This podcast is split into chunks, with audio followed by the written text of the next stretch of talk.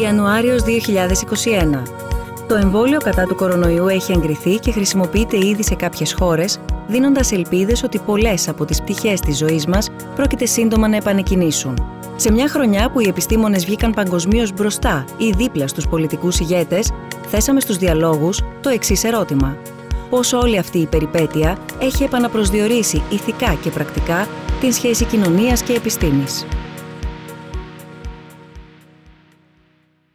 Καλησπέρα και καλή χρονιά. Καλώς ήρθατε στους διαλόγους στην πρωτοβουλία του Ιδρύματος Σταύρος Νιάρχος, που υλοποιούνται μαζί με τη δημοσιογραφική επιμέλεια του μη κερδοσκοπικού δημοσιογραφικού οργανισμού IMED, που σκοπό, όπως πολύ καλά γνωρίζετε πια, έχει να ανοίγει την δημόσια συζήτηση και να δίνει το λόγο τόσο σε επιφανείς συνομιλητές, όσο όμως και σε όλους εσάς που μας παρακολουθείτε όλα αυτά τα χρόνια. Είναι η πρώτη διάλογη της νέας χρονιάς, η πρώτη διάλογη του 2021 και γίνονται σε μια συγκυρία που θα μπορούσε να παρομοιαστεί ε, ενδεχομένως με το μαρτύριο της σταγόνας. Μια σταγόνα που δεν θα ήταν τίποτα άλλο από το ίδιο το εμβόλιο, για παράδειγμα, κυριαρχεί στην ε, επικαιρότητα και στις ζωές μας το εμβόλιο κατά του κορονοϊού. Πριν από ένα χρόνο, στις 11 Ιανουαρίου συγκεκριμένα του 2020, στην Κίνα καταγράφεται επισήμως τουλάχιστον ε, ο, ο πρώτος νεκρός από τον άγνωστο ιό. Σήμερα, μετά από 99 εκατομμύρια κρούσματα και 2 εκατομμύρια θανάτους παγκοσμίως, η ανθρωπότητα προσπαθεί να γυρίσει σελίδα ή να κάνει restart, όπως λέμε πολύ συχνά. Γι' αυτό και εμείς εσκεμμένα χρησιμοποιούμε αυτή τη λέξη. Τη δανειζόμαστε ουσιαστικά από την καθομιλουμένη και ας μην είναι ενδεχομένως στα ελληνικά δόκιμος όρος γιατί υπάρχει επανεκκίνηση. Νομίζω όμως ότι το βασικό ερώτημα εδώ πέρα είναι να καταλάβουμε εάν μπορούμε να μιλάμε για επανεκκίνηση και αν ναι, για ποια επανεκκίνηση, πάνω σε τι πάμε, εάν πάμε, εάν πηγαίνουμε να επανακινήσουμε. Στρέφουμε λοιπόν το βλέμμα μας και εμείς στη σημερινή μας συζήτηση στο εμβόλιο, το οποίο ήδη όπως πολύ καλά γνωρίζουμε όλοι χορηγείται στο λεγόμενο ανεπτυγμένο κόσμο. Τι γίνεται όμως με τον υπόλοιπο πλανήτη, γιατί μιλάμε για μια πανδημία και αυτά τα δύο δεν ταιριάζουν. Δηλαδή επιμέρους διάθεση του εμβολίου και μία πανδημία που πλήττει ολόκληρο τον πλανήτη. Θα τα συζητήσουμε όλα αναλυτικά, παρόλο που δεν έχουμε προφανώς τελειώσει ακόμα με τον κορονοϊό. Οι διάλογοι σήμερα ανοίγουν μια κουβέντα για τα μέχρι τώρα διδάγματα αυτής της περιπέτειας στην επιστήμη, την κοινωνία και στη μεταξύ τους σχέση.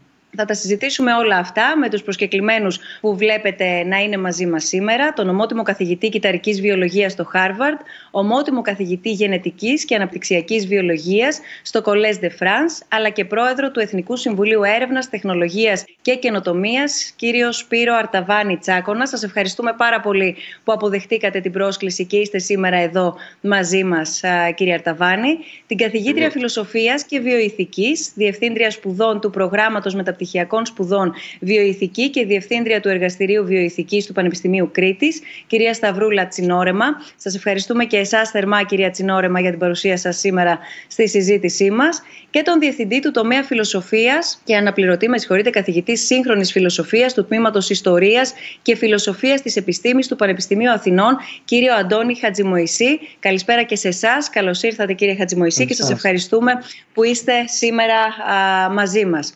Ένα πρώτο ερώτημα ή μια πρώτη ενδεχομένως απορία που γεννάτε σε όσους ε, μας παρακολουθείτε. Είναι η σύνθεση των ε, ομιλητών σήμερα. Και αυτό γιατί θέλαμε να προσεγγίσουμε έτσι ε, θα μπορούσε να πει κανείς λίγο πιο υπαρξιακά και τι εννοώ με αυτό τον όρο αυτού του είδους την επανεκκίνηση και αν είναι επανεκκίνηση και όλα αυτά που είπα στην εισαγωγή μου είναι ότι ουσιαστικά θέλουμε να δούμε πώς όλη αυτή η ιστορία γύρω από την ε, πανδημία δεν αφορά μόνο τις ιατρικές επιστήμες, δεν είναι μόνο ένα υγειονομικής φύσεως ζήτημα, αλλά αφορά εξίσου τις κοινωνικές επιστήμες, αφορά εξίσου και αγγίζει πάρα πολύ λεπτά ηθικής σημασίας ζητήματα, αφορά αν θέλετε και τον συνδυασμό όλων αυτών των θεμάτων και όλων αυτών των επιστημονικών πεδίων. Εξού και οι τρεις συνομιλητές που έχουμε τη χαρά σήμερα να έχουμε μαζί μας. Εάν γίνεται με μία φράση, ξεκινώντας από τον ε, καθένα από εσάς, τι το καινούριο αισθάνεστε τόσο επιστημονικά όσο και προσωπικά. Ο καθένας και η κάθε μία αντίστοιχα ότι έχετε αποκομίσει από όλη αυτή την περιπέτεια σήμερα. Τόσο, ξαναλέω, ως επιστήμονες, όσο όμως και ως άνθρωποι. Κύριε Αρταβάνη, ξεκινώ από εσάς. Μία φράση θέλετε. Ότι η επιστήμη και η έρευνα δεν είναι πολυτέλεια, αλλά είναι αναγκαιότητα αυτή τη στιγμή. Και θα είναι αναγκαιότητα για πάρα πολύ καιρό ακόμα. Κυρία Τσινόρεμα. Συμφωνώντας με τη φράση του κυρίου Αρταβάνη, να προσθέσω ότι μας φέρνει μπροστά σε μια ευθύνη να επαναπροσδιορίσουμε τη σχέση μας με όλο το οικοσύστημα. Να καταλάβουμε ποιος είναι ο ορθός τρόπος συμπεριφοράς, τη σχέση μας και με τα άλλα έμβια όντα και ολόκληρο τον πλανήτη. Κύριε Χατζημοϊσή. Νομίζω ότι αυτό το οποίο κυρίως μας δίδαξε ε, ήταν ε, οι δυνατότητες αλλά και τα όρια μας. Ε, σημειώνοντας μάλιστα ότι κάποια από τα όρια είναι πολύ σημαντικά όταν τα θέτουμε οι ίδιοι στον εαυτό μας. Ταυτόχρονα όμως έδειξε με καινοφανή τρόπο ε, τα ωφέλη που μπορούμε να αποκομίσουμε αν θέσουμε τις δεξιότητές μας προς τη δημιουργία ενός κοινού αγαθού, όπως είναι η δημόσια υγεία. Έχετε βάλει νομίζω και οι τρεις τους μεγαλύτερους άξονες της σημερινής μας συζήτησης. Κύριε Αρταβάνη, ξεκινώ από εσάς. Είστε ένας επιφανής επιστήμονας με μεγάλη εποπτεία των εξελίξεων και στο εξωτερικό, δεδομένου ότι ζείτε στην Αμερική. Μπορείτε με απλά λόγια να μας εξηγήσετε τι χρειάστηκε ουσιαστικά να γίνει για να καταφέρουν οι επιστήμονες να φτάσουν στο εμβόλιο τόσο γρήγορα; Ε, έχει γίνει πολύ φασαρία βέβαια για το γεγονός ότι το εμβόλιο ε, κατασκευάστηκε μέσα σε πάρα πολύ λίγο χρονικό διάστημα. Αλλά γυρνώντας στην πρώτη κουβέντα που σας είπα, για να μπορέσει να γίνει αυτό το πράγμα, αυτό έχει βασιστεί σε δουλειά που έχει τις τελευταίες δύο δεκαετίες σχεδόν. Και γι' αυτό λέω ότι η έρευνα, η βασική έρευνα, η οποία μπορεί να μεταφραστεί σε φάρμακα, για, μπορεί να καταφραστεί σε, σε αγαθά για την υγεία του ανθρώπου, ε, βασίζεται σε βασική έρευνα. Δεν μπορεί να γίνει ε, το φάρμακο χωρίς να υπάρξει από πίσω βασική έρευνα. Λοιπόν, ε, αυτό η, η, τεχνολογία με την οποία κατασκευάστηκαν τα πρώτα εμβόλια είναι μια τεχνολογία που είναι καινούρια και μας, μας έδειξε επίσης ότι αυτό το, αυτή η προσέγγιση με αυτή την τεχνολογία ε, δουλεύει και είναι μια προσέγγιση η οποία δεν είναι μόνο καλή για να φτιάχνει κανείς εμβόλια αλλά μπορεί να, να, να αντιμετωπίσει διάφορα άλλα πράγματα στο μέλλον. Επιτρέψτε μου ωστόσο να μείνω λίγο σε αυτό το τρίπτυχο αν θέλετε το οποίο μόλις θίξατε και να το αντιστρέψω. Μας μιλήσατε για την έρευνα τόσων χρόνων. Μας μιλήσατε για το είδος της τεχνολογίας και ούτω καθεξής. Δεν επαναλαμβάνω, μόλις σας ακούσαμε. Ωστόσο υπάρχει και το τρίπτυχο το οποίο λέει ότι είναι ένας νέος ιός, τον οποίο εξ ολοκλήρου δεν γνωρίζουμε.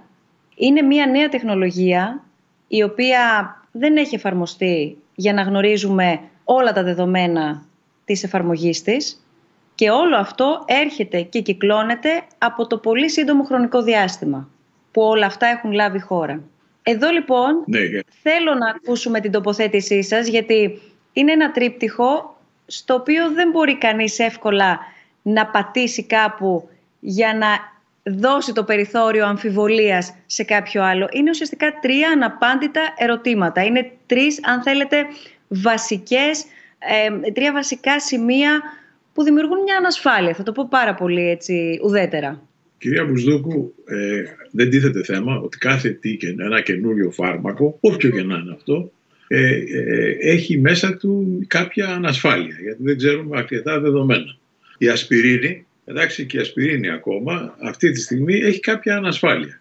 Λοιπόν, δεν τίθεται θέμα ότι η αμφιβολία για το πόσο σίγουρο είναι, κάτι, είναι, ένα, είναι ένα φάρμακο είναι λογική. Από την άλλη μεριά ε, η, η, αν με ρωτήσετε αν θα κάνω εγώ το εμβόλιο ή όχι, θα σας πω θα το κάνω όσο μπορώ πιο γρήγορα. Αν με ρωτήσετε θα το δώσω στην κόρη μου να το κάνει, θα σας πω όσο μπορώ πιο γρήγορα. Τώρα από εκεί και πέρα, καθένας έχει το αντιμετωπίζει το πράγμα διαφορετικά, αλλά είναι λιγάκι φιλοσοφικό το πράγμα για τον κύριο Χατζημποϊσή και για την κυρία Συνέβρα, δεν είναι, δεν είναι θέμα ιατρικό πια. Κυρία Τσινόρεμα, τι ηθικά ζητήματα αναδύονται ευρύτερα για να μας ε, εισάγετε κιόλας και στο θέμα της ε, βιοειθικής. Κυρία Μπουσδούκου, το θέμα που συζητάμε ε, των εμβολίων εμπλέκει ηθικά ζητήματα και γι' αυτό και ε, ευχαριστώ που μου δίνετε το λόγο ε, μίζωνο σημασίας ε, ηθικά ζητήματα. Το πρώτο που θέλω να πω σε συνέχεια των προβληματισμών που ήδη εξέφρασε ο, ο κύριος Αρταβάνης είναι ότι έχουμε έναν ιό ε, με μια εξαιρετικά αβέβαιη συμπεριφορά. Έχουμε έναν ιό τον οποίο όμως καταφέραμε, σε, κατάφεραν Κινέζοι επιστήμονες μέσα σε ελάχιστο χρόνο να, να, να αποκωδικοποιήσουν το γονιδίωμά του. Αυτό είναι ένα τεράστιο επίτευγμα της επιστήμης. Αν πάμε 100 χρόνια πίσω, στην Ισπανική γρήπη δεν υπήρχε τέτοια δυνατότητα της επιστήμης. Αυτό είναι τεράστιο επίτευγμα, δεν πρέπει να το ξεχνάμε. Μπορέσαμε και αποδικοποιήσαμε το RNA του. Αυτό μας έδωσε και τη βάση να μπορέσουμε να αναπτύξουμε γρήγορα ε, εκείνες τις πειραματικές μεθόδους και τις κλινικές δοκιμές που χρειάστηκαν για να φτάσουμε και στα εμβόλια και σε θεραπείες. Πάρα πολύ κρίσιμο θέμα. Δεύτερον, τι μας δίδαξε αυτό; Κάτι που το ξέρουμε από την ιστορία της επιστήμης έτσι κι αλλιώς. Εγγεγραμμένη μέσα στην επιστημονική αναζήτηση είναι η αβεβαιότητα.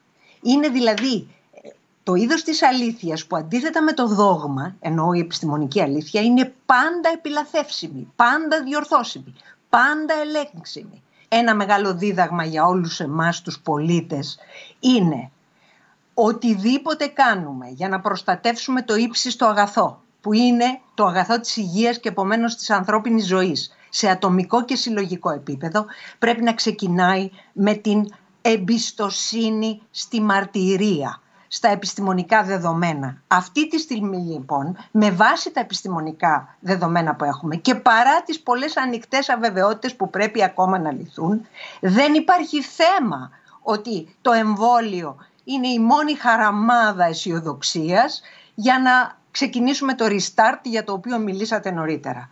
Θα χώριζα σε δύο τη χρονική περίοδο με βάση την οποία θα συζητήσουμε το πρόβλημα της υποχρεωτικότητας ε, του πιστοποιητικού. Τώρα δεν τίθεται για μένα σοβαρό θέμα να είναι ε, ε, να αξιοποιηθεί αυτό το πιστοποιητικό πέρα από ιατρικούς λόγους που εξήγησα νωρίτερα. είναι τόσες οι αβεβαιότητες γύρω από τη μεταδοσιμότητα του ιού, ακόμα και σε εμβολια... από εμβολιασμένο άτομο, παραδείγματος χάρη, ή πόσο θα διαρκεί ε, η ανοσία που θα μας δίνει το εμβόλιο, ώστε δεν μπορεί να χρησιμοποιηθεί, υπογραμμίζω, από μόνο του ο εμβολιασμός και το πιστοποιητικό του ως μέτρο προστασίας της δημόσιας υγείας. Αυτό μας ενδιαφέρει πάρα πολύ.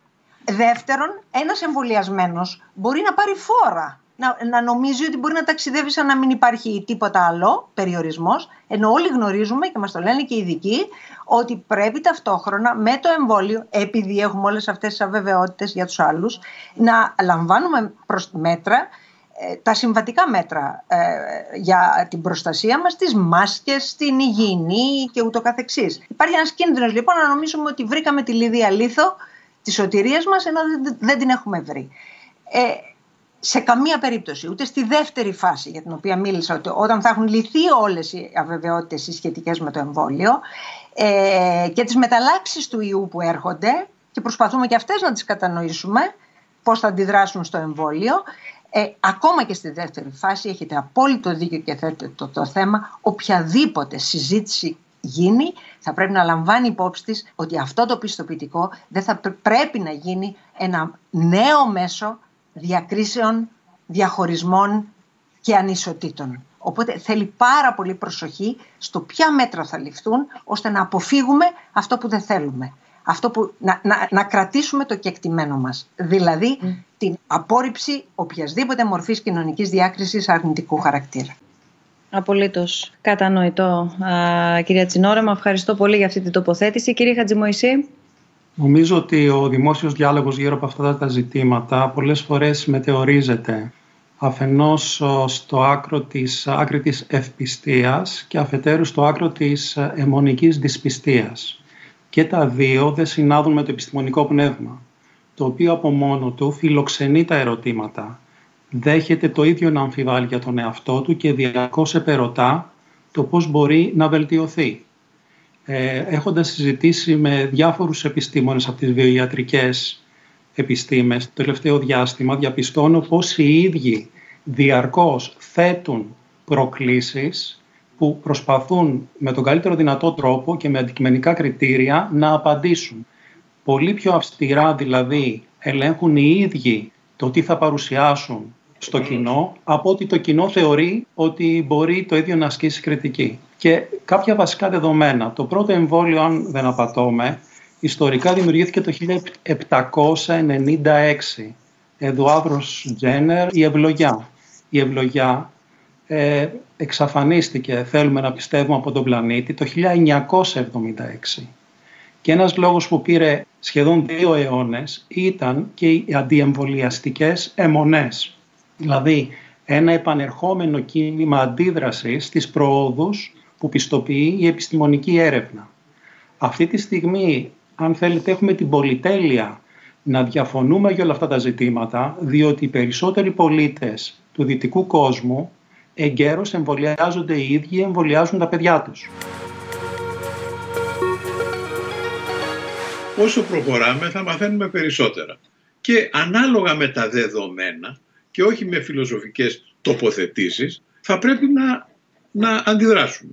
Τώρα, αν τα ξέρουμε όλα, από τον, τι, τι είναι τη μεταδοτικότητα, τι θα μας κάνει το εμβόλιο όσον αφορά αν μπορούμε να μεταδώσουμε ή δεν μεταδώσουμε κλπ. Εάν αυτά τα πράγματα λυθούν, από εκεί και πέρα ο δρόμος για μένα είναι καθαρός. Δηλαδή αυτό που είπε πάλι και ο κύριος Μωυσής, ο κύριος Χατζημωυσής.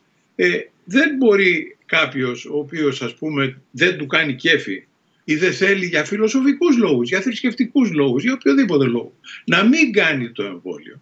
Δεν έπεται ότι αυτός, εάν αυτός μπορεί να μεταδώσει, κατ' εμέ ή πρέπει να είναι ροβισό κρούσος ή να, ή, να πρέπει να, να, να, κάπως να τον απομονώσουμε. Δεν μπορεί δηλαδή κάποιος ο οποίος του κάνει... Δεν, όλοι είμαστε καταδικασμένοι να είμαστε ελεύθεροι, που λέει και κάποιος άλλος. Τώρα από εκεί και πέρα έχουμε και ευθύνες στην κοινωνία. Τεράστιες ευθύνες στην κοινωνία. Δεν είναι κάτι το οποίο μπορούμε έτσι ελαφρά να πούμε ότι εμένα δεν μου κάνει κέφι να κάνω το εμβόλιο, θα περιμένω, δεν ξέρω εγώ τι. Έχω ακούσει διάφορα και εγώ πάρα πολλά, κυρία Βουσδοκού. Συνεχώς, κάθε μέρα. Και σας λέω από δικιά μου άποψη, εντάξει, το μόνο που μπορώ να πω υπεύθυνα είναι ότι θα το κάνω εγώ το εμβόλιο, γιατί πιστεύω με δεδομένα, όχι επειδή το πιστεύω ε, θρησκευτικά, έτσι, μεταφυσικά, πιστεύω ότι οι, τα δεδομένα λένε ότι είναι πιο επικίνδυνο να μην κάνεις εμβόλιο παρά να κάνεις εμβόλιο. Ναι. Κατανοητό. Πάντως η αλήθεια είναι ότι από την αρχή της πανδημίας έως και, και σήμερα βλέπουμε τους επιστήμονες να βγαίνουν μπροστά, να βγαίνουν μπροστά και στις κάμερες, μάλιστα περισσότερο από ποτέ ενδεχομένως. Πιο πολύ από ό,τι πρέπει, θα έλεγα. Αυτό τι σημαίνει κύριε Αρταβάνη; αυτό πρέπει να μας Γιατί το, λέτε; Ε, γιατί αυτό πρέπει να το αναλύσουν ψυχίατροι, φιλόσοφοι και, και άνθρωποι της βιοειθικής. Τι να σας πω, δεν ξέρω. Ε, είναι, είναι, όπως υπάρχει κάτι της μόδας. Αν θυμόσαστε, αν θυμόσαστε στην κρίση της Ελλάδας, τα δέκα τελευταία χρόνια, δρομερή αυτή η κρίση που περάσαμε, ε, κάθε μέρα σε κάποια εφημερίδα θα υπήρχε κάποιος ο οποίος θα έλεγε την γνώμη του. 99% οι γνώμες ήταν οι ίδιες λίγο πολύ, γιατί δεν υπήρχε φάρμακο. Εντάξει. Λοιπόν, οι γνώμες ήταν ίδιες, αλλά με το να μιλάω εγώ βάζω το όνομά μου στο... Τώρα ήρθα στο το Νιάρχο, με ξέρουν οι 500 άνθρωποι που κοιτάνε, ξέρουν το Σπύρο Αρταβάνη. Μπορεί αυτό να έχει και σημασία για μένα, ας πούμε. Εντάξει. Από την άλλη, ο αντίλογος λέει ότι με αυτόν τον τρόπο εκλαϊκεύεται ο επιστημονικός λόγος, ο οποίος ταυτόχρονα φέρει και την όσο το δυνατόν πιο ολοκληρωμένη εγκυρότητα έναντι του δημοσιογράφου ή του πολιτικού που συχνά πυκνά έτσι παίρνουν όλο το, το πεδίο. Συμφωνώ μαζί σας, συμφωνώ μαζί σας και είμαστε, είμαστε, ε, ε, σαν, είμαστε λέω σαν επιστήμονες έχουμε κάνει μεγάλο ε, λάθος να μην προσπαθούμε πιο πολύ να εκλαϊκεύσουμε ορισμένα πράγματα. Δεν τίθεται θέμα. Και αυτό και, και γι' αυτό λέω ότι ο κορονοϊός ξαφνικά ε, ε, έδωσες σε ανθρώπους που δεν είχαν ποτέ τους σκεφτεί βιολογία, η βιοιατρική, ας πούμε αφήσουμε τη βιοειθική κλπ. Εντάξει, ε, να, να, να δούνε ότι η έρευνα δεν είναι κάτι που την κάνουμε μερικοί ζουρλοί σαν και εμένα ε, κλεισμένοι σε ένα εργαστήριο απομονωμένοι, αλλά είναι κάτι το οποίο μπορεί να φέρει τεράστια ωφέλη στην κοινωνία. Πάντως δεν έλειψαν και τα φαινόμενα. Επειδή αναφερθήκατε, ναι, κυρία Τσινόρεμα, τα βάζω όλο στο, στο τραπέζι, γιατί ανοίγει πολύ το θέμα. Από τη μία, είδαμε πάρα πολλοί επιστήμονες να παίρνουν και να έχουν τον πρώτο λόγο. Είδαμε επιστήμονες, όχι μόνο στην Ελλάδα, να στέκονται δίπλα στους ε, πολιτικούς και στις ανακοινώσεις. Άρα να, να υπάρχει και μία άλλη εικόνα και μία άλλη συχνότητα. Και είδαμε όμως και ακούσαμε κυρίως και τα φαινόμενα διγλωσίας των επιστημόνων. Και δεν αναφέρομαι σε αυτό που συζητούσαμε αρχές της Άνοιξης, το φοράτε ή μη φοράτε μάσκα που ερμηνεύτηκε τέλος πάντων ποικιλοτρόπως και κάπως το ξεπεράσαμε, κάπως εξοικειωθήκαμε και οι υπόλοιποι, οι πιο έτσι, οι, μη επιστήμονες εν πάση περιπτώσει. Εδώ φτάσαμε και στο εάν μεταδίδεται ή όχι με τη μετάληψη της θείας κοινωνίας από επιστήμονες. Ακούστε κυρία, κυρία, κυρία Βουσδούκου, ε, η, η, η θέση φιλοσοφική ή η θεολογική καθενός είναι δικό του θέμα. Δεν, δεν μπορώ να επέμβω. Τι να σας πω. Εντάξει. Ε, το βρίσκω απαράδεκτο, απαράδεκτο όταν είναι μια τρομερά μεταδοτική ασθένεια να μην προσπαθούμε να κάνουμε τα πάντα. Μιλάτε για τις μάσκες, όπως είπε η κυρία ε, Συνόρμα, ε, την, ε, την, ε, την εποχή του Περικλή, εντάξει, ο Περικλής πέθανε από πανόλη, ξέραν τι πρέπει να κάνουν. Πρέπει να βάζουν μακριά από τον άλλον. Ε, η μάσκα το ίδιο πράγμα κάνει, δεν κάνει. Λοιπόν, αν υπάρχουν άνθρωποι που σου λένε δεν θέλω μάσκα. Δεν, θέλω μάσκα. Ασχέτως αν αυτό είναι, ένα, ε, ε, ε, είναι σαν να βρίζει την κοινωνία. Του είναι αδιάφορο για τους υπόλοιπους. Εγώ αυτό το βρίσκω απαράδεκτο. Να είσαι Ροβινσόν Κρούσος, εντάξει, κάνε ό,τι θέλεις. Δεν υπάρχει θέμα. Αλλά αν δεν είσαι Ροβινσόν Κρούσος, δεν μπορείς να υποχρεώνεις τον άλλον να υποφέρει επειδή εσένα η φιλοσοφία σου σου λέει να κάνεις ένα πράγμα και όχι κάτι άλλο, υπάρχει και κοινωνική, υπάρχει και συνολική ευθύνη. Πώς να το πω; λοιπόν, οι άνθρωποι που βγαίνουν, οι άνθρωποι ναι. που μια στιγμή να σας πω, να τελειώσω με αυτό. Οι άνθρωποι ναι, ναι, που ναι, βγαίνουν και μιλάνε, εντάξει, εάν ακούσετε τον κύριο Τσιό, Τσιόδρα να σας δώσει μια γνώμη και αν ακούσετε εμένα, θα πρέπει να ακούσετε τον κύριο Τσιόδρα. Γιατί είναι ειδικός. Εγώ δεν είμαι ειδικός. Το θα σας πω τι νομίζω εγώ. Έχω μια γενική βέβαια βιολογική ας πούμε μόρφωση και έτσι ξέρω να κρίνω ορισμένα πράγματα αλλά δεν είναι όλοι αυτοί που βγαίνουν λοιμοξιολόγοι ή γενετιστές, ε, του πληθυσμιακοί γενετιστές κλπ. Υπάρχουν άνθρωποι που πάντοτε λένε κάτι σωστό ας πούμε. Το οποίο στην πραγματικότητα αυτή τη στιγμή με όλα αυτά δεν, βγήκε, δεν, βγήκε, δεν, δεν βγήκαν πάντως μόνο οι εκπρόσωποι της Εκκλησίας να το υποστηρίξουν αυτό. Όχι, δεν μιλάω για την Εκκλησία.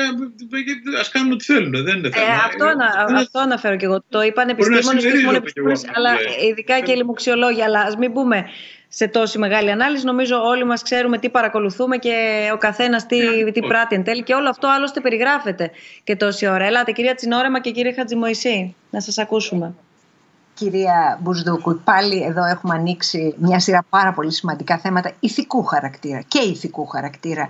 Και ε, θέλω να μιλήσω λίγο για την ηθική της δημόσιας επικοινωνίας. Διότι η δημόσια επικοινωνία οφείλει να υπακούει σε κανόνες ηθικής, ηθικούς κανόνες. Πρώτα απ' όλα, η πληροφορία όταν μεταδίδεται από έναν ειδικό, από έναν εμπειρογνώμονα, πρέπει να είναι αξιόπιστη. Δεύτερον, τα μηνύματα που στέλνουμε στην κοινωνία να μην είναι διφορούμενα. Δηλαδή να βγαίνουν μέλη της ίδιας επιστημονικής κοινότητας και να λένε πράγματα τα οποία ενδεχομένως καμιά φορά συγκρούνται το ένα με το άλλο. Γιατί είναι εκτιμήσεις τους και όχι data, όχι δεδομένα. Εδώ λοιπόν εγείρεται ένα ηθικό θέμα που φέρει κάθε επιστήμονας ως φορέας ε, του, του επαγγέλματός του. Είναι η ευθύνη του επιστήμονα. Μετά είναι η ευθύνη των επιστημονικών κοινοτήτων, των αρμοδίων επιστημονικών κοινοτήτων και τέλος μια ευθύνη θεσμών.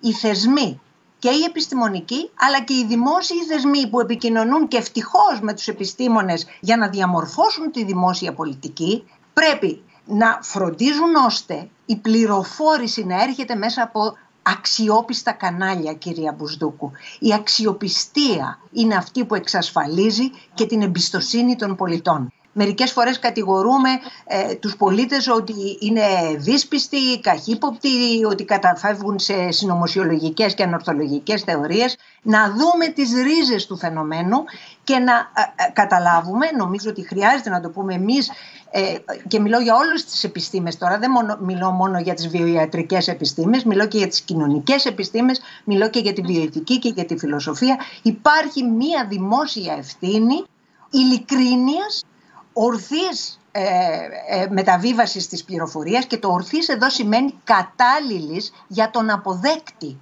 Δεν μπορώ να βγαίνω και να λέω πολύπλοκα πράγματα και να μπερδεύω και να θολώνω και να δημιουργώ ε, ασάφειες και δυσκολίες κατανόησης στο επίπεδο της ομάδας των, των πολιτών προς τους οποίους απευθύνομαι. Το θεωρώ πάρα πολύ σημαντικό θέμα τη δημόσια επικοινωνία της επιστήμης, κυρία Μπουσδούκου, και αυτό πέφτει πάνω στους δικούς μας ώμους και όχι μόνο, θα μου επιτρέψετε και στους ώμους ε, τους δικούς σας ε, των δημοσιογράφων. Γιατί εδώ και οι δημοσιογράφοι, κατά τη γνώμη μου, ε, έχουν ευθύνη. Δηλαδή υπάρχει μια ηθική διάσταση και από τη σκοπιά της δημοσιογραφίας που διαμεσολαβεί την ειδική γνώση με την κοινωνία.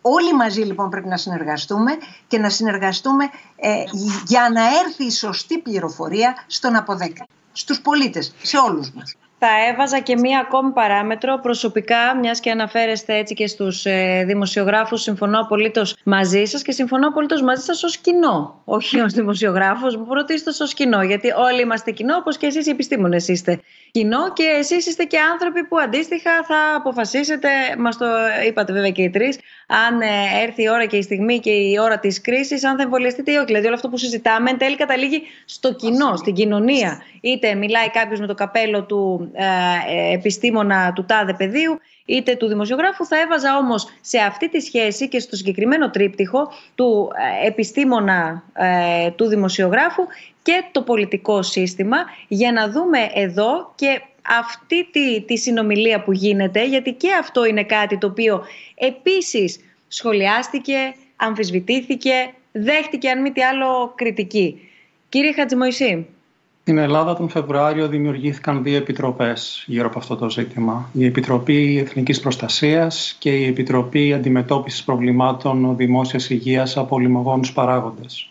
Οι δύο αυτές επιτροπές συναποτελούνται από αξιόλογους επιστήμονες. Η πρώτη ε, επιτρέπει τη συμμετοχή επίσης αρμοδίων από το Υπουργείο Υγείας. Είναι σημαντικό ότι αυτές οι επιτροπές στη χώρα μας συνεδριάζουν με πλήρη ελευθερία και μακριά από τα τηλεοπτικά κανάλια. Αυτό είναι σημαντικό διότι εκεί οι επιστήμονες μπορούν να εκφράσουν και δυσάρεστες αλήθειες και δύσκολα ζητήματα και δεδομένα τα οποία δεν είναι πάντα δημοφιλή. Κατόπιν συντάσσεται ένα κείμενο το οποίο περνά ως υλικό για την επίσημη ενημέρωση. Και εκεί είναι που πρέπει να εστιάσουμε. Ήταν πάρα πολύ σημαντικό γενικά παρά τα επιμέρους προβλήματα ή κριτικές που μπορεί κάποιος να εγείρει γίνεται με πολύ αποτελεσματικό τρόπο και στο μέτρο που αυτό λειτουργεί νομίζω ότι είμαστε σε καλό δρόμο. Νομίζω δύο είναι τα ζητήματα. Το ένα είναι το ζήτημα της παγκόσμιας δικαιοσύνης στο θέμα των εμβολιασμών. Έχετε πάρα πολύ δίκιο. Ε, υπάρχει κάτι πολύ άδικο να το χρειάζονται πληθυσμοί αυτή τη στιγμή σε διάφορα μέρη του πλανήτη γιατί έχουν μεγάλη έξαρση της πανδημίας και να μην μπορούν να το λάβουν γιατί δεν έχουν κάνει συμβόλαια, δεν έχουν συμφωνήσει και δεν έχουν πληρώσει για να αγοράσουν το εμβόλιο. Υπάρχει, όπως ε, ίσως θα γνωρίζετε, ένα δίκτυο, μια παγκόσμια, υπό την αιγίδα του Παγκόσμιου Οργανισμού Υγείας, το COVAX Alliance, που ακριβώς προσπαθεί να αντιμετωπίσει αυτό το τεράστιο πρόβλημα δικαιοσύνης ε, όσο αφορά τους εμβολιασμούς. Να λάβουμε υπόψη μας δε ότι δεν πρόκειται να περιστήλουμε αυτό το φωνικό ιό, δεν μπορούμε να τον εξαφανίσουμε, αλλά να τον περιστήλουμε, εάν δεν εμβολιαστεί ο παγκόσμιος πληθυσμός. Πρέπει να αποφύγουμε τον εμβολιαστικό εθνικισμό. Έχουν ήδη σπεύσει χώρες οι οποίες είχαν τη δυνατότητα και έχουν παραγγείλει υπερβολικά, υπερπολαπλάσιους αριθμούς εμβολίων από αυτούς που χρειάζονται με βάση τον πληθυσμό της χώρας τους. Γιατί; Αποτέλεσμα είναι να καθυστερεί η δυνατότητα παραγωγής και να δοθεί σε άλλες χώρες. Η Αγγλία έχει παραγγείλει 600 εκατομμύρια. Ε, δεν είναι 600 εκατομμύρια πληθυσμός. Η Μεγάλη Βρετανία εννοώ. Ε, εδώ λοιπόν χρειάζεται μια παγκόσμια συνεννόηση μια παγκόσμια συνεννόηση ανάμεσα σε όλους τους φορείς και τις κυβερνήσεις να γίνει πιο δίκαιη η κατανομή. Ξέρετε, αυτή η πανδημία δεν είναι η πρώτη. Είχαμε μια πολύ ανεπτυγμένη επιδημία το 2003 με τον SARS-CoV-1. Μετά από αυτή την επιδημία γίναν πάρα πολλές έρευνες, κυρίως από σημαντικά κοινωνικά επιστημονικά ερευνητικά προγράμματα. Και η δική μου ανάγνωση αυτών των ερευνών μέσα στα χρόνια είναι ότι ο κύριος μοχλός παραβατικότητας έναντι μέτρων προστασίας της δημόσιας υγείας δεν είναι ο φόβος, είναι η ανία. Είναι το γεγονός ότι οι άνθρωποι δεν έχουν μάθει να ζουν με τον εαυτό τους. Δεν έχουν μάθει να προχωρούν την καθημερινότητά τους χωρίς ραγδαία εναλλαγή ερεθισμάτων. Οπότε η υποχρεωτική ε, περιοριστικότητα εντός της οικίας τους είναι κάτι ανυπόφορο για πολλούς από αυτούς. Ιδιότερα, ιδιαίτερα σε νεότερες ηλικιακά ομάδες. Αυτό μάλιστα εντείνεται όταν γίνεται αντιληπτός αυτός ο περιορισμός ως κάτι το οποίο επιβάλλεται από συγκεκριμένους φορείς. Και γι' αυτό έχουμε το φαινόμενο όταν πλέον εξαντλούνται οι πρώτοι τρόποι διασκέδασης της ανίας, δηλαδή όταν πλέον δεν υπάρχουν άλλα σύριαλ στο Netflix για να δει κανείς, να προχωρά σε άμεση ε, κρούση ή άμεση άρση αυτών των περιοριστικών μέτρων με πολύ σοβαρό αντίκτυπο στη δημόσια υγεία. Κύριε Χατσιμοϊσή, συγγνώμη, ναι. αυτό που λέτε δηλαδή τώρα είναι ότι επειδή δεν μπορούμε, ε, ε, γιατί το έχουμε ακούσει, το έχουμε συζητήσει και μεταξύ μας, έκατσα, έμεινα με τον εαυτό μου, το εκλεκεύω πάρα πολύ τώρα για να μιλήσουμε λίγο τη γλώσσα και των όσοι μας παρακολουθούν. Ε, ε, έκατσα με τον εαυτό μου, δεν μπορώ να κάτσω παραπάνω με τον εαυτό μου. Ε, ε, είδα και Netflix που αναφέρατε, δεν έχει άλλο Netflix, ας πάσω κάποιο μέτρο. Δηλαδή είναι ναι, φυσιολογικό είναι στη φύση μας να μπορούμε να αντέχουμε αυτή την κατάσταση. Κοιτάξτε, ο κάθε άνθρωπος έχει διαφορετική συναισθηματική οριμότητα. Δεν είναι θέμα ηθείας καταρχάς αυτό. Είναι θέμα του τι είδους αυτοέλεγχο μπορούμε να πραγματώσουμε. Έχει διαπιστωθεί ότι οι άνθρωποι οι οποίοι είναι επιρρεπείς στην ανία έχουν μειωμένη ικανότητα να εστιάσουν σε ένα πρόβλημα για πάρα πολύ μεγάλο χρονικό διάστημα. Γι' αυτό ε, και η πρακτική στην οποία εμείς καθημερινά εμπλεκόμαστε ως ερευνητές, ως δημοσιογράφοι, ε, ως φιλόσοφες, οτιδήποτε κάνει ο καθένας, ως απλοί μάστορες. Πρέπει να αφιερώσουμε για πολύ μεγάλο χρονικό διάστημα όλη την ενέργειά μας σε ένα πρόβλημα. Αυτό είναι κάτι που για κάποιους ανθρώπους δεν είναι εξίσου ευχάριστο ή εύκολο. Τι συμβαίνει εκεί; Εκεί έρχονται να βρουν γόνιμο έδαφος οι θεωρίες αμφισβήτησης των γεγονότων. Όσοι δηλαδή δεν μπορούν να αντέξουν μια κατάσταση απουσίας διαρκών εναλλαγών, απουσίας μετακινήσεων, απουσίας σωματικής επαφής, χρειάζονται μια διαδικασία ορθολογικοποίησης της δυσφορίας τους. Οι θεωρίες συνωμοσίας προσφέρουν αυτή τη λύση. Αρνούνται τα δεδομένα, αρνούνται την πραγματικότητα, αρνούνται τις επιστημονικές ενημερώσεις και έτσι κάποιος ο οποίος δεν μπορεί πλέον να μείνει άλλο στο διαμέρισμά του αιτιολογεί την αντικοινωνική συμπεριφορά του παραπέμποντας σε όλα αυτά τα παρανοϊκά σενάρια. Δηλαδή, η κλασική ερμηνεία του τι συμβαίνει, όπως ότι διάβασα κάπου ότι δεν υπάρχει ιός ή ότι υπάρχει ιός αλλά δεν είναι θανατηφόρος και γι' αυτό δεν θα ακολουθήσω τα μέτρα τα οποία επιβάλλει η κοινή λογική, δεν ισχύει. Αυτό το οποίο ισχύει είναι ακριβώς το αντίστροφο. Η υπαρξιακή ανάγκη να αποφύγω μία πηγή δυσφορίας για μένα με οδηγεί στο να βρω τρόπους αιτιολόγησης του ότι εγώ αποφασίζω να πράξω με τρόπο διαφορετικό από τους συνανθρώπους μου. Ακόμα και αν αυτό έχει δυσάρεστες συνέπειες για εμένα τον ίδιο. Δεν λέω ότι είναι ορθολογικό, δεν πρέπει όμως να αγνοήσουμε ότι συμβαίνει και να το αντιμετωπίσουμε για αυτό που είναι. Ας μην το ωρεοποιούμε, θα έλεγα πολύ απλά. Και αυτό συνδέεται με το πόσο διαφορετικά είναι τα δύο κύματα της πανδημίας. Στο πρώτο κύμα, Φεβρουαρίου-Μαΐου, το συνέστημα που κυριαρχούσε ήταν ο φόβος. Τώρα το συνέστημα είναι η αγωνία. Είναι δύο διαφορετικά βιώματα αυτά. Στο φόβο ο κίνδυνος είναι εξωγενής. Είναι σαφής και ο τρόπος αντιμετώπισης του είναι να υψώσουμε μία ασπίδα απέναντί του. Στην αγωνία ο κίνδυνος δεν είναι μόνο εξωγενής. Προέρχεται και από εμάς, διότι πλέον τώρα καταλαβαίνουμε όλοι σε μικρότερο ή μεγαλύτερο βαθμό ότι δεν είμαστε άμυροι του τι θα συμβεί. Οι δικές μας επιλογές έχουν αντίκτυπο στο πώς θα εξελιχθεί το άμεσο μέλλον. Οπότε καταλαβαίνουμε ότι είμαστε υπόλογοι για το πώς θα διαμορφωθούν τα πράγματα, όχι μόνο για εμάς, αλλά για την οικογένειά μας, τους συντρόφους μας, την κοινωνία γενικότερα. Και αυτό είναι κάτι για αρκετούς όχι ευχάριστο. Για αρκετούς είναι κάτι το οποίο αυξάνει το επίπεδο ευθύνης ναι. και δεν είμαστε όλοι εξίσου συναισθηματικά όριμοι να το επεξεργαστούμε αυτό.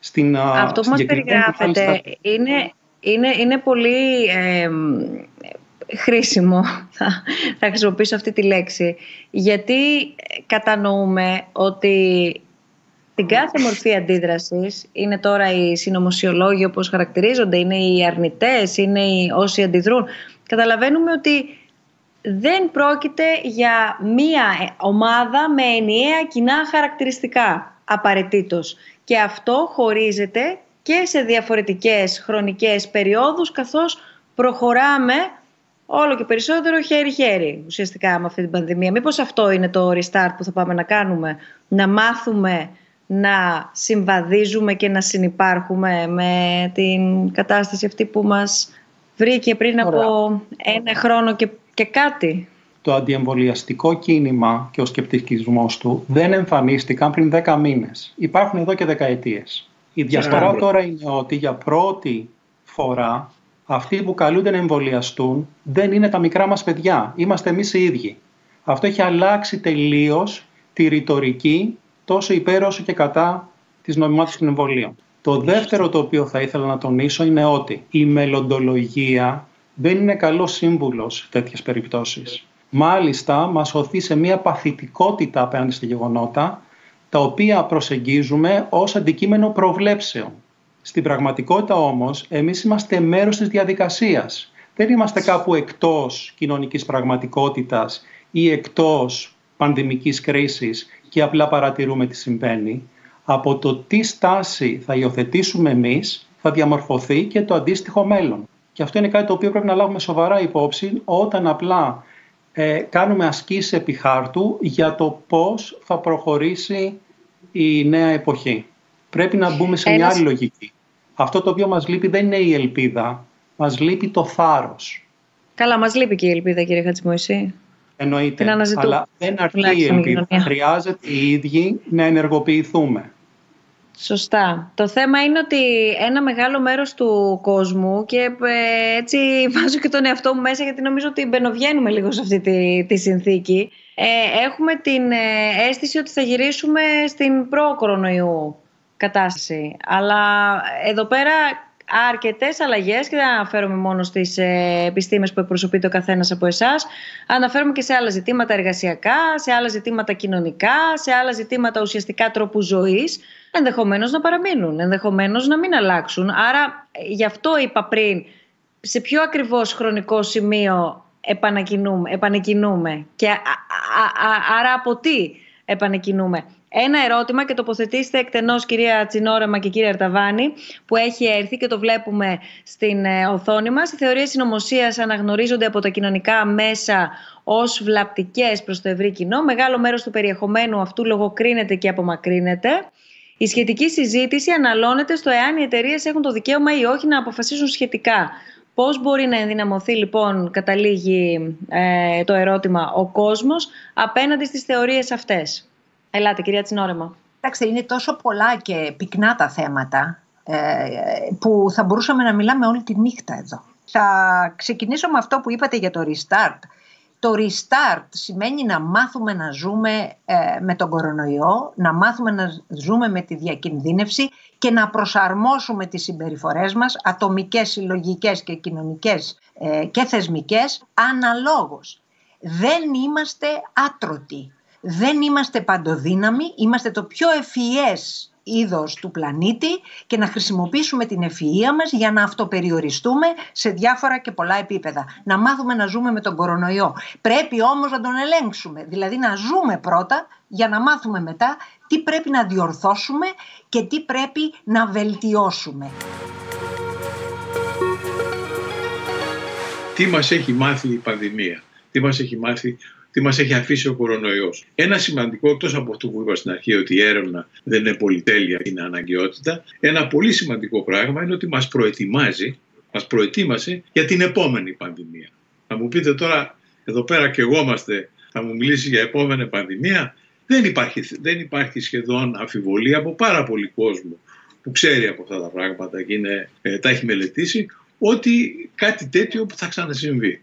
Τώρα, πότε θα ξανασυμβεί, του χρόνου μετά από 50 χρόνια δεν ξέρω. Αλλά αυτό που μας έδειξε η πανδημία είναι ότι είμαστε εντελώς απροετοίμαστοι για μια τέτοια τεράστια ε, επίθεση στο σύστημα υγείας. Και αυτό δεν είναι μόνο στην Ελλάδα, εντάξει. Είναι παντού. Στην Αμερική σίγουρα. Στην Αγγλία, στη, παντού, παντού. Δεν είναι λίγοι, το ίδιο λέμε, δεν είναι λίγοι εκείνοι που, που έχουν χαρακτηρίσει αυτή την ε, περίοδο ως ε, δυστοπία ανάλογη με αυτή που βλέπουμε πολλές φορές στο, στον κινηματογράφο ή τη λογοτεχνία. Είχαμε λοιπόν, όπως έλεγα και στην αρχή της ε, σημερινής μας συζήτησης, τη, τη χαρά να μιλήσουμε με τον γνωστό συγγραφέα βιβλίων επιστημονικής φαντασίας Ted Chiang, ο οποίος θα, θα ακούσουμε ε, επισημαίνει ουσιαστικά τις ομοιότητες της πανδημίας με την επιστημονική φαντασία, αλλά μας αναλύει και τι μπορεί να σημαίνει αυτό για τους αρνητές του ιού. Η συνέντευξη αποτελεί ένα πολύ μικρό απόσπασμα των όσων πρόκειται να πει στην ε, παρουσία που θα έχει στο SNF Nostos Conference, το ετήσιο συνέδριο του Ιδρύματος Σταύρος Νιάρχος 24 και 25 Ιουνίου. Εδώ θα τον παρακολουθήσουμε να συνομιλεί με την ε, συνάδελφο δημοσιογράφο από το IMET Kelly Kiki με αφορμή, όπως είπαμε, τη συμμετοχή του στο συνέδριο. Movies are, are, they try to be dramatic. They are all about what looks visually dramatic. And but yeah, the reality is often not visually dramatic. So yeah, I think in some ways, you know, um, Hollywood may have done us a disservice by fixing a certain image of what a pandemic looks like into people's minds. Κλείνουμε τη συζήτησή μας σιγά σιγά. Έρχεται από τις ερωτήσεις που λαμβάνουμε στην σημερινή μας συζήτηση. Είναι λίγο ρητορική ενδεχομένως, αλλά όλοι καταλαβαίνουμε την αναγκαιότητα αυτής και τολμώ να το πω αυτό όλους αυτούς τους μήνες που και εμείς διαδικτυακά ασχολούμαστε με τις πολυεπίπεδες προεκτάσεις, επιπτώσεις και συνέπειας της πανδημίας. Μας έμαθε άραγε να εκτιμάμε ο κορονοϊός προφανώς. Τώρα τι να εκτιμάμε, ο καθένας εδώ πέρα μπορεί να τοποθετηθεί όπως θέλει. Και την επιστήμη επίσης θα ήταν ένα ερώτημα, θα προσέθετα εγώ. Κύριε Αρταβάνη. Εγώ ο Βρόδος. Εντάξει. Ε, νομίζω, νομίζω ότι μας έμαθε ορισμένα πράγματα να εκτιμάμε. Ή θα ξεχάσουμε ε, σύντομα. Πώς είπατε; Ή θα ξεχάσουμε σύντομα. Δεν νομίζω ότι θα ξεχάσουμε σύντομα. Θα ξεχάσουμε σίγουρα, είμαι εγώ νομίζω, προσωπική μου γνώμη. Θα ξεχάσουμε αλλά μας έμαθε ορισμένα πράγματα και ένα που είναι πάρα πολύ έτσι σημαντικό είναι ότι η συνεργασία, το πώς συνεργάζονται διάφορα κομμάτια της κοινωνίας, της επιστήμης, επιστήμονες, κράτη, αυτό είναι κάτι που μας έχει δείξει ότι είναι πάρα πολύ σημαντικό. Τι έχει αξία για να προστατεύσουμε; Έχει αξία να προστατεύσουμε δύο σπουδαία δημόσια αγαθά κατά προτεραιότητα.